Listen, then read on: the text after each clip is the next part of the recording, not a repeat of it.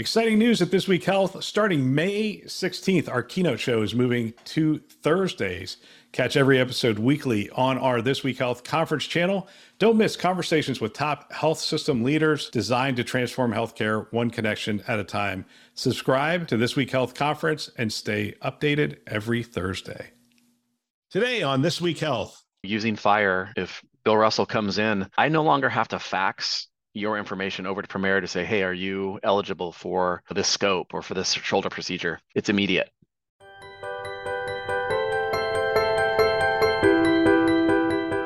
Thanks for joining us on this keynote episode, a This Week Health conference show. My name is Bill Russell.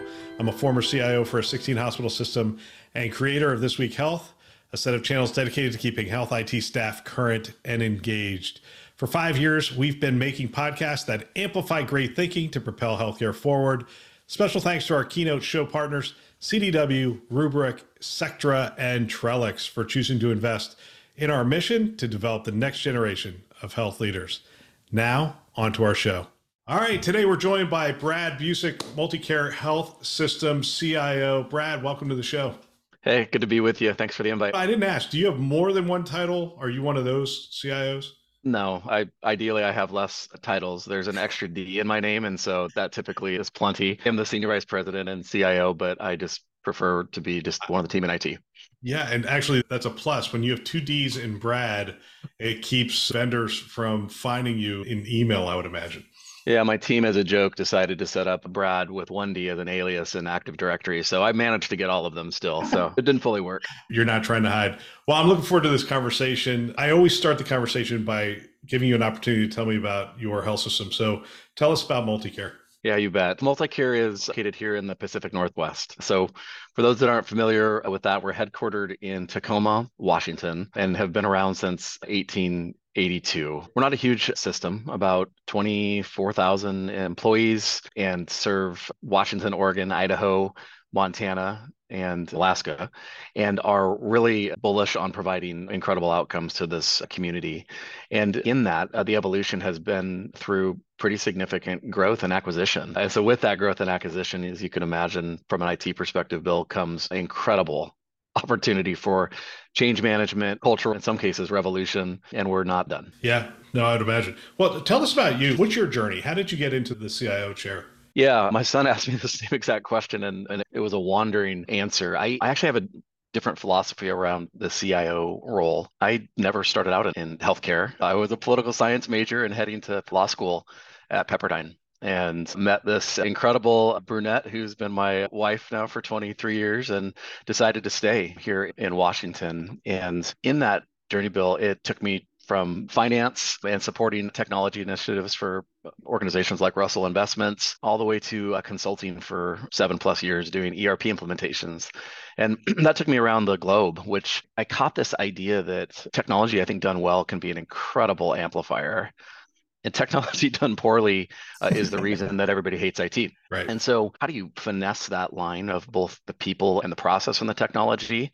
And that caught my attention. And so, as I was just fortunate to have an incredible group of mentors who said, I actually really think you should be heading down this path of IT leadership even though I always fashioned myself as a more of a business wonk and really cut my teeth on this in a profound way at the Bill and Melinda Gates Foundation and really help drive strategy planning and architecture there. A place like the Gates Foundation bill where you have a problem of giving away $4 billion a year responsibly. It's a good, very good problem to have. Yeah, it, except it's a very different value prop, but the problems are still the same underneath. Like, how do you right. scale? How do you? How do you uh, scale? Uh, you need visibility, right. Need accountability of the funding, and it's bingo correctly. Yeah, bingo. And so that uh, that's what really caught my eye. At, at this time, Seattle was still growing, and then this little company named Amazon decided to put their headquarters about three blocks away from the foundation. So my commute went from an hour to three and a half, and really just wasn't the quality of life that I was looking for at that time. And so a colleague of mine who's a physician here reached out and said, Hey, there's a CTO opening at Multicare. Why don't you throw your name in the hat? And I love to compete. And so I did and was fortunate enough to get that role and then have since moved into the CIO role. Wow. So you come up through the technology bit as your approach. That's my approach as well. I don't know about you, but I tell the story now, especially at the 229 events. I say cannot be underestimated how much of a learning curve there is in healthcare Like Unbelievable. The, the first month, I had to memorize like what all the specialties and practices were because I'm sitting across from this person and they'd say, I'm a phlebotomist. And I'd go, hmm. I have no idea what you do. Now it's very basic to me now. I know, and I don't want people sure. to laugh, but I literally sure. had just a chart of this is what th- these people do because it's a different language. I'm glad I learned it after a short time. I'm on year three and really, in most cases, still drowning. And as the needs maybe have a different definition, the opportunity to optimize once we actually understand what we're trying to solve for, I mean, it's literally in some cases pitching softballs. Because I'm like, look, healthcare may not have solved for something like patient access through an access center, but Alaska Airlines did.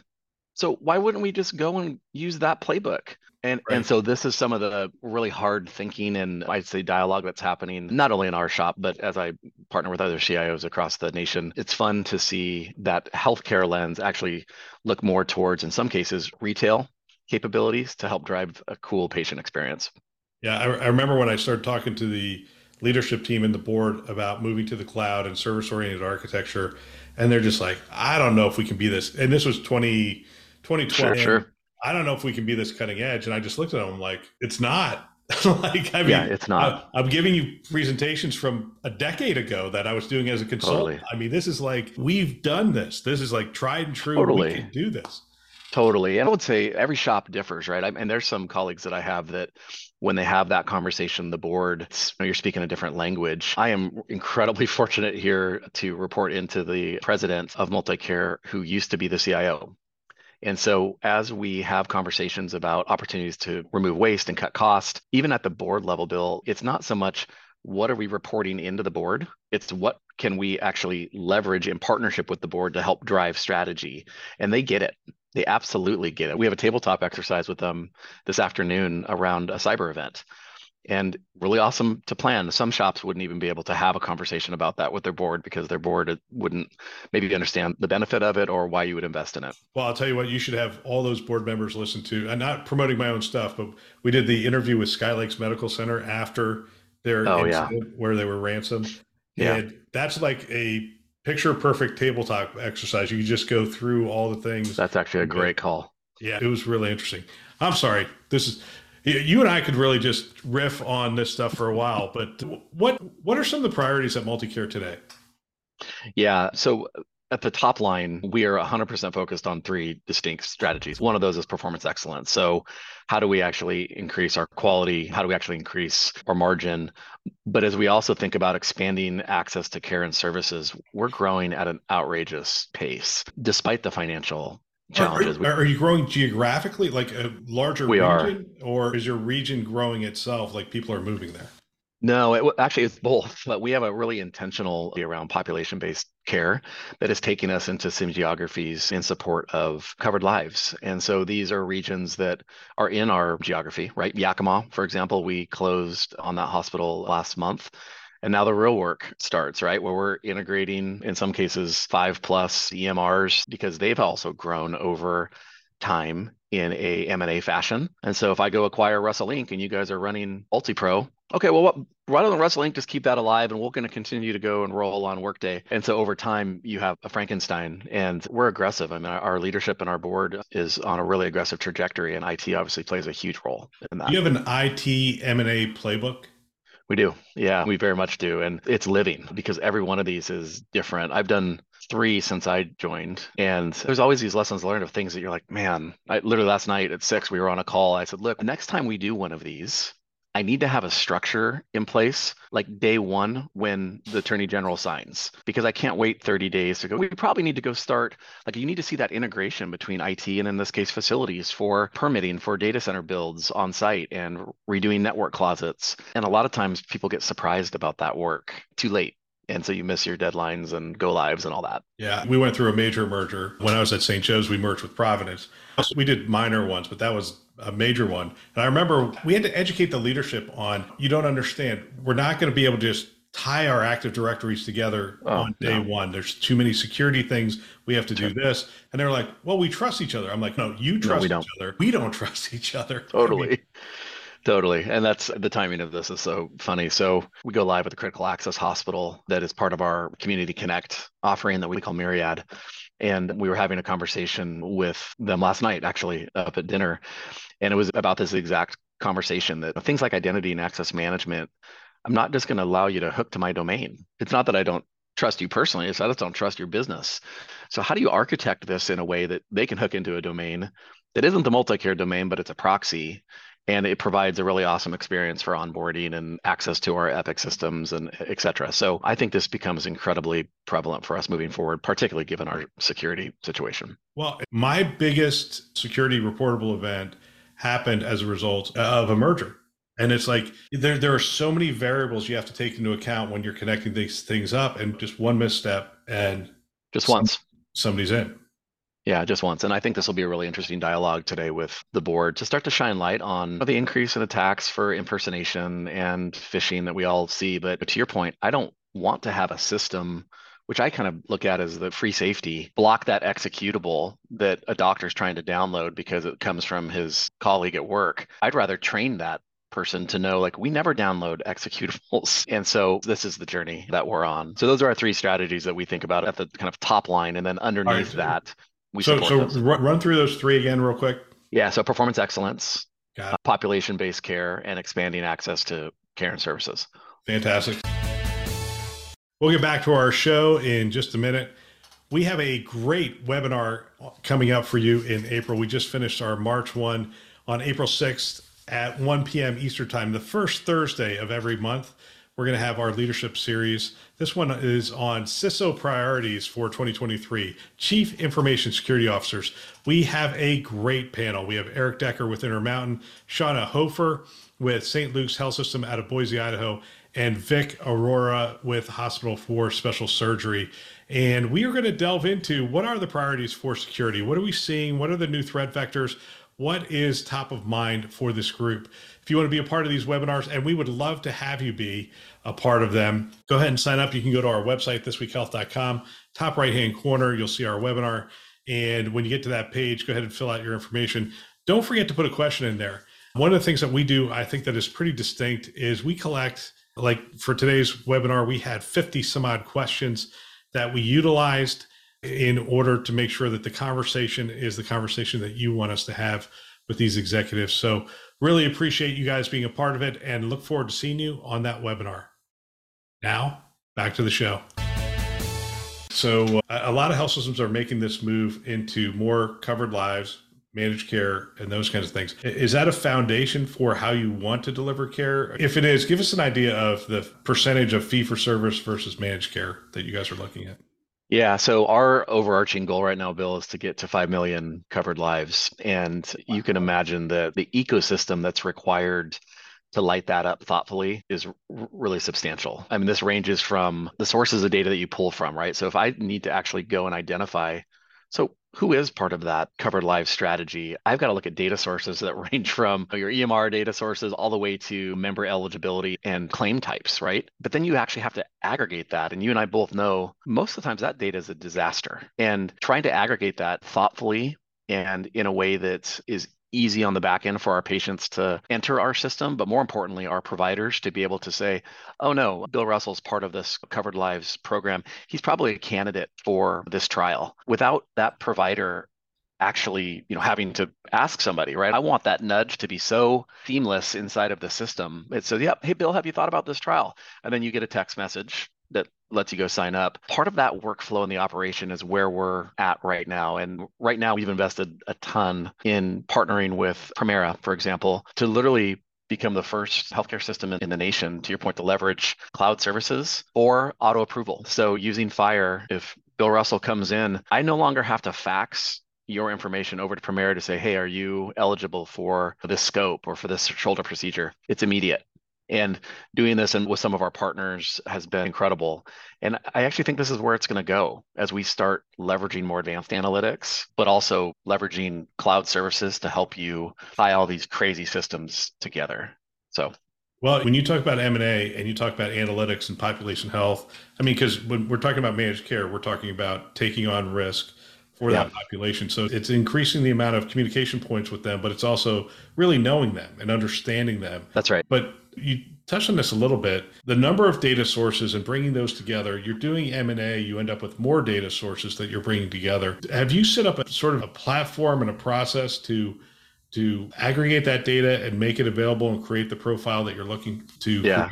around the patient? Nope, you nailed it. Yeah, we absolutely have. So dating back to even last year, we really focused on creating this master member experience through enrollment management and trying to make sure that we actually had a, a way on the cloud to actually be able to do this. And we landed on FHIR as the you know vehicle, if you will, that was going to go and do it. Once we figured that piece out, to your point, we had to find some partners to help us build. Right. I mean, in healthcare, you don't have typically that type of depth and asset just sitting on the bench going, hey, so can I go write an interface with Premera to go bring over all this claims data so we can match that up and then figure out who's part of our covered life solution automatically. And so we went to the board and basically articulated the view for how are we going to migrate enrollment systems to the cloud? And what does a claims management product look like? And what does a platform look like? And again, back to the credit of our board, not only did they get it, but our leadership team specifically was was all in. And we needed to find a partner with Premera where we had shared risk for both quality and cost. And when you bring those teams together, really powerful stuff starts to happen. So there's energy around it for me right now as we we literally just launched that FHIR integration that I mentioned right at the end of the year and it grabbed headlines and was a is a big win for both systems. All right. So help me with the geography a little bit because I want to talk to you about access and I'm trying to figure out if I'm asking questions more from a rural standpoint or from an urban standpoint. When you say 5 million covered lives, that's a lot of lives. Yes. I know that's not all in Tacoma. It's no, it's not. Yeah, it's not.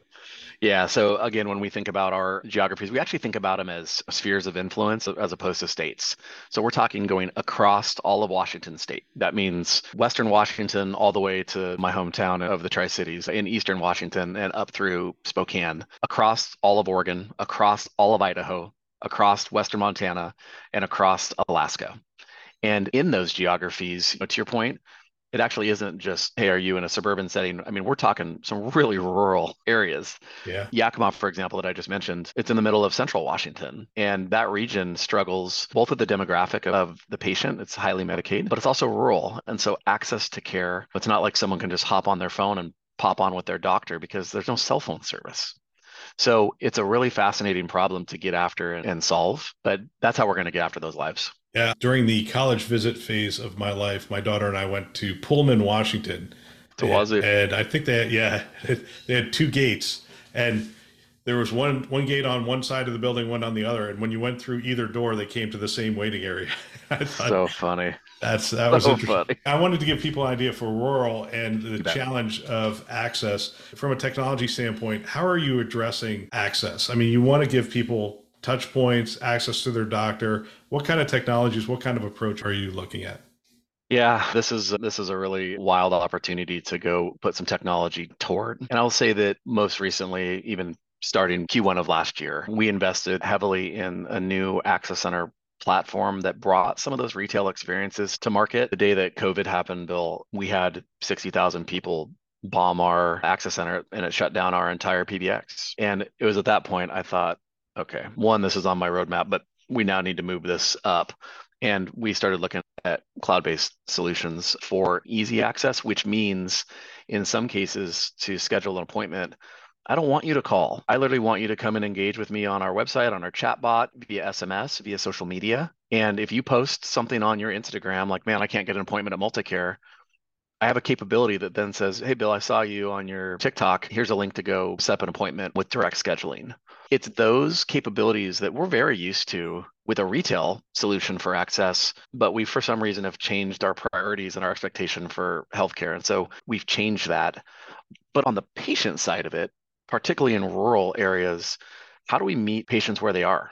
Like how do we actually go to the patient? And so we have an awesome partnership with dispatch health where in some cases we're heading to the patient's house. And i actually think as you look further into the future this is where things are going. How do i enable you at home particularly if you're in a certain demographic or you're part of a covered lives program to engage with multi-care from where you are? So those things happen and manifest through things like well if we have an OSED out in the middle of nowhere. How do you leverage Starlink? And so we're doing that today for some of those areas. And we were one of the first healthcare systems in the country to to partner with Starlink during COVID because we couldn't get internet out in our parking lots because of the overflow when the National Guard was here.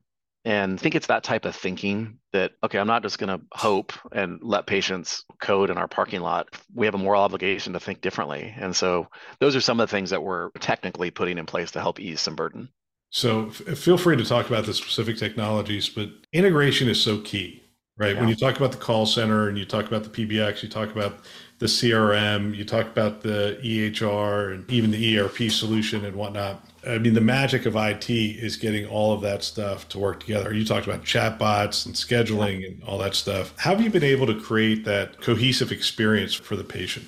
Yeah, I think this actually starts not necessarily with a product, but with a capability internally. So we have a dedicated team that we call data orchestration. And that's all they do. The head of this is a gentleman named Nick Shepard, and he is the conductor. And it's 40 plus people that, in some cases, as we upgrade to the latest version of Epic, we've got to go light those integrations up so that it talks with our pop health platforms. Or to your point, you know, we just launched our new Access Center platform that has to integrate with Epic on the back end. Or we launched a, a, robot to go help our nurses, just given the wild shortage. Well, where does that data go? And how do we actually make use of that data? So I'm really honestly fortunate to have a, a team of rock stars there. We've invested heavily in that orchestration capability so that the patient doesn't have to worry about it. How do you determine the priorities? Is it more of a strategic initiatives for the health system sort of drive the priorities for IT? I would assume. Yeah, yeah, it's actually a top down and a bottom up.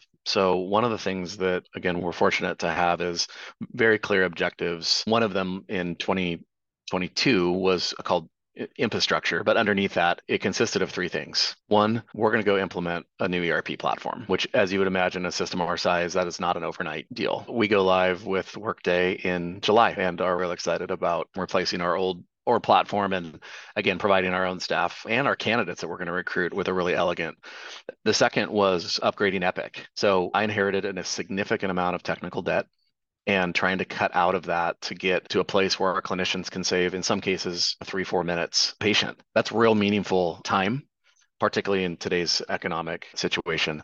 And the third was our Access Center platform. Now, most systems will do one of those in a given year. MultiCare is bullish, and so we're doing all three. We'll wrap up the Epic upgrade at the end of this year. As I said, Workday launches in July, and we already launched the Access Center platform. Those are the top line priorities that come down.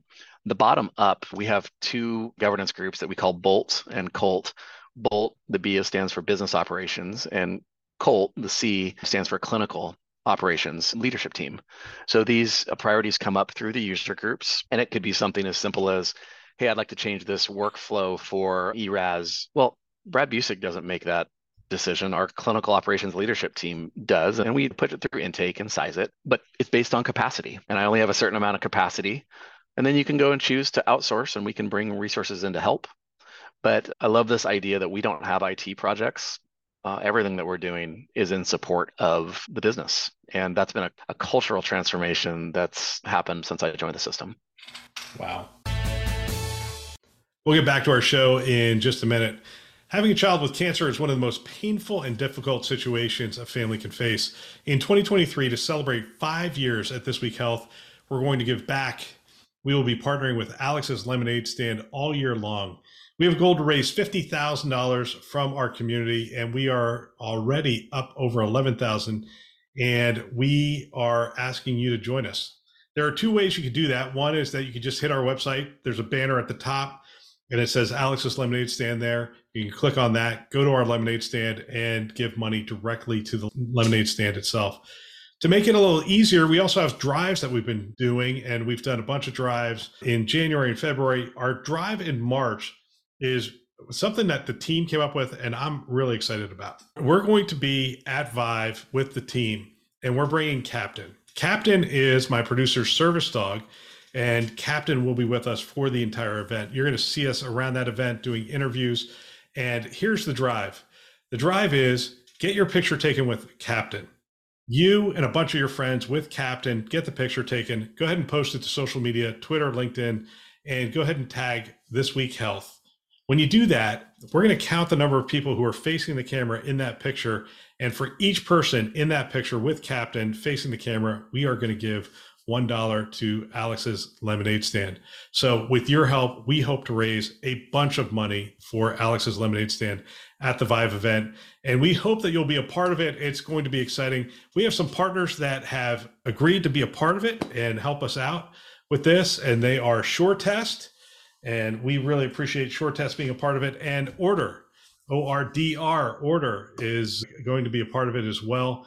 And we hope that you'll participate with us. And we really look forward to seeing you at the Vive event. Now back to the show. Is there a technology right now that you're keeping an eye on that could potentially impact one of your priorities or one of the biggest challenges right now is the clinical staffing shortage are there technologies you're looking at that you mentioned like save four minutes save five minutes but even beyond that really supporting the additional yeah. workload that the clinicians are feeling? Yeah, there's two, and we're actually investing heavily in both. I had mentioned the use of autonomous robots, and that sounds novel and wild. Are, are these, these the robots that are like just taking their path around the hospital and carrying things around, or is it different? Yeah, it's actually a bit of both. So it's not the tug system, right? Which is like delivering linens and all that. Although that's also I mean, I would consider that an autonomous robot. This is actually a that we launched about a month and a half ago. And in its first month of delivery, it's about four or five. It can get on the elevators, it can swipe into patient rooms, and it's tasked and controlled by our clinicians. So when you think about from an IT perspective, like, look, this isn't going to be done to you. This is going to be done with you. It's called Moxi, and it's through a company called Diligent Robotics. And in our first month, even I don't typically get impressed with technology. You probably don't either. This thing blew away my expectations. So in our first 30 days, Moxi delivered 3,500 things whether that's hey bill forgot his earpods up in the room task it go get it and this is what it looks like all the way to can you go down to the lab and pick up this specimen and bring it to this location or can you go to the pharmacy? It traveled 605 miles. So you go wow. Like i had no idea that our nurses were actually doing that. What we think gave our nurses back over 2000 hours and if you think about that, it's like, okay, well, what were those nurses doing? Well, those nurses were with my kid, your kid, at the bedside, not walking down to the pharmacy. So someone jokingly said, like, well, can I go get my Grubhub from the lobby? I'm like, absolutely. I want it to because I'd rather have you with my kid at the bedside. So if you quantify all of this, all right, well, annualized, we actually think this is doing the work of taking like the manual tasks off of our nurses to the tune of 12 to 13 FTEs. Wow. That adds up quick particularly in our nursing shortage. So that's one thing I'm really bullish on and we're investing in, and that will go across our system in 2023. The second thing that I'm keeping an eye on, and I think it's going to be controversial for a number of reasons. Half the people will think that Star Trek and it's never going to happen. The other half are probably going to be more concerned that it's going to clutter up our skyline. And this is the use of drone delivery for interdepartmental lab specimens and then delivering meds to patients at home. We signed a strategic agreement with Zipline in 2021. And I'll never forget the conversation I had with someone who said, Wait a second. So you're telling me I'm going to look up in the sky and I'm going to see a multi care drone take off from our children's hospital and go deliver medications to a patient on Vashon Island and I said, absolutely. Because again, zooming out on this bill, Amazon's going to go figure this out. And they already have, by the way. So is CVS and so is Walmart. Why not healthcare? Right. Like my patients deserve that. And so we did, and we are. And so we launched that in Q4 of this year. And it's really fun to do something that has not been done before. I mean, think about the logistics of how do you design a takeoff and landing station? I know, I know. That's what I was just thinking. It's one thing to have the takeoff and landing from your hospital or your health system. The landing, though, at the patient location, those could be tricky. It not only would be tricky. I mean, there's some beautiful technology that goes into the telemetry and literally being able to drop it within a quarter inch precision. And you almost have to see it to believe it. I think this is going to become a commodity. Really do. And 10 years ago, when you and I are like, wait a second, I can order something and have it delivered to my house in two hours and pay $2, like I'm open to that. And now, if I went to your garage, there's Amazon boxes all over the place, just like mine. Why not healthcare? Why not healthcare? I feel like you're calling me out, like I'm ordering too much stuff from Amazon. But no comment. Yeah, it's every house. I mean, it's, Amazon. It's amazing. Uh, trucks two or three times a day around this neighborhood. I'm telling you, the first company that offers drone delivery. I don't care what they're selling. They I just want to see it. Something I don't want. I'm going to order it, and I just want to see it delivered to my house. I'm so totally. That's one of those early adopter kind of things. Not the closing question, but you know, we're getting close to the end here. I do want to ask you about home care and to push to home care. I talked to a lot of CMIOs and CIOs, and this seems to be a focus for a lot of health systems of changing the care venue based on need and desire of the patient. What is multi-care? What's your approach to that? we're incredibly bullish on it and have an incredible hospital at home team today that's supporting this work. I will say that maybe in the last two years, and this space evolves quickly, we finally got to a product set that I actually would be willing to roll out to my parents that they could use and not have to call their son who understands IT. Like, how do I turn on the stethoscope? where do I put this thing in my ear? Like that's all been solved for and it, it's easy to use. I'd also say, sadly, but in a really cool way, the market has actually changed our utilization due to retail application, meaning with the emergence of things like 23andMe or COVID tests at home. Bill, before any of this, none of us were doing those procedures at home. No one would swipe their own nose or mouth or send their DNA off. And now this is almost becoming common. And so, again, why not healthcare? Why not retail? We are actually really bullish on that, particularly back to our previous conversation about rural areas who may not be able to make it in. Washington State, as you know, there's islands all over the place. Well, if it takes Brad Busick, who lives on Vashon Island, 45 minutes one way on a ferry, 45 minutes another, and 30 minutes to get to that ferry, why wouldn't I just drone delivery this stuff to his house, let him do a telehealth visit, put it on the box, and the drone picks it up and brings it back home? Or even better, he just goes to a locker and hits the multi-care locker, opens it up and pulls the hospital at home kit out. And so we're incredibly bullish on that and coming up with support models to help support that IT. Yeah, we're coming up on Vive and HIMSS, and this is the space I expect to see continue to evolve and get better yeah. and better. Best Buy just did the big announcement yeah. with, with, Atrium, and I think more and more we're going to see those kinds of partnerships of yeah. organizations that aren't. I mean, although Best Buy calls themselves a healthcare company now yeah. but are traditional healthcare. But the skills they do have is setting up that home for multiple levels of acuity. That's right. Uh, and so that's the area. I'm trying to figure out what closing question do I want to ask you. I ask generally, sometimes I ask questions about your staff and where they're working and that kind of stuff. You're pretty remote. My guess is your team is probably mostly work from home at this point based on your, yeah. geog- your geography. Is that accurate?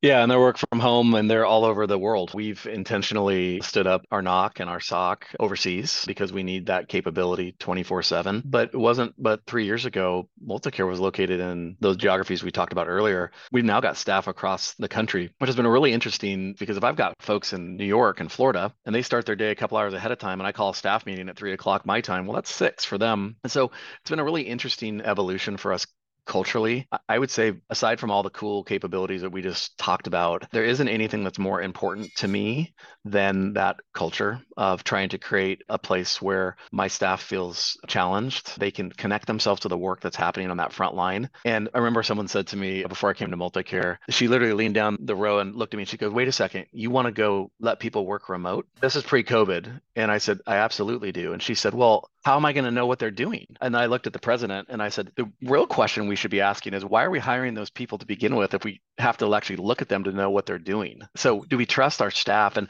this has been a really awesome way to increase our productivity as well. Folks don't have to commute every day. And so, I don't think you'll see multi-care go back to coming in the office five days a week. We're past that point. All right, so here's the closing question. I'm a new hire to Multicare. You just hired me to be your whatever within Multicare. Phlebotomist. Technology side. How do you bring me into that culture? There was whole groups of people that we hired during the pandemic. These companies just massively went remote. We hired a whole bunch of people and then we heard of those people either leaving abruptly because they just weren't connected or they just didn't know the staff or they're not connected with the clinicians because they're not in. What are you going to do to bring me up to speed? How are you going to connect me into the multi-care vision, mission, and objectives? Yeah. You bet. So we'll look at this use case just through the lens of IT. So philosophically, I believe that every single person deserves the right to have an incredible manager. And if you zoom out, Bill, and you think about all of the healthcare systems that you engage with on a daily basis there are people in management that have no business being in management. Right. They might be incredible with a Java stack or a Citrix stack, but it doesn't actually mean that they have a genuine gift for managing people. We redesigned IS&T 3 years ago to build on that premise. So our leadership stack in IT is legitimately stacked, meaning I have the LeBron Jameses of the world in every one of those leadership positions. My CO will literally hold a new employee orientation for IT members that come in, walking them through their mission, vision, values. But then more importantly, like how do we actually get into the work that's happening in IT. And so we have that playbook that's dialed. And then outside of that, we have recurring touch points, obviously monthly from a larger staff meeting where 500 plus people hop on a Teams and Bon Jovi's blaring in the background. And it is a all in high energy this is what we're doing. And it's really the gift of letting our staff storytell to articulate the value of IT to the business. So it's really awesome when not Brad, but someone on our pharmacy team is sharing the story about how we automated pharmacy refill and 10,000 patients didn't have to call. They just used the IVR that we just rolled out to go refill their own stuff. And I find so much joy in watching our own staff flourish in that because we immediately take that and then put it in our own newsletter that goes out to all of multicare just to continue to keep IT top of mind and show how we're supporting our growth. Fantastic. Brad, I just want to thank you for coming on the show. It's great to learn about multicare, the things that you're doing, and it's great to uh, develop a relationship with you as well. Thank you for sharing with our community. Really appreciate it. Oh, good to be with you. Thanks for the opportunity. I love the chance to have these conversations.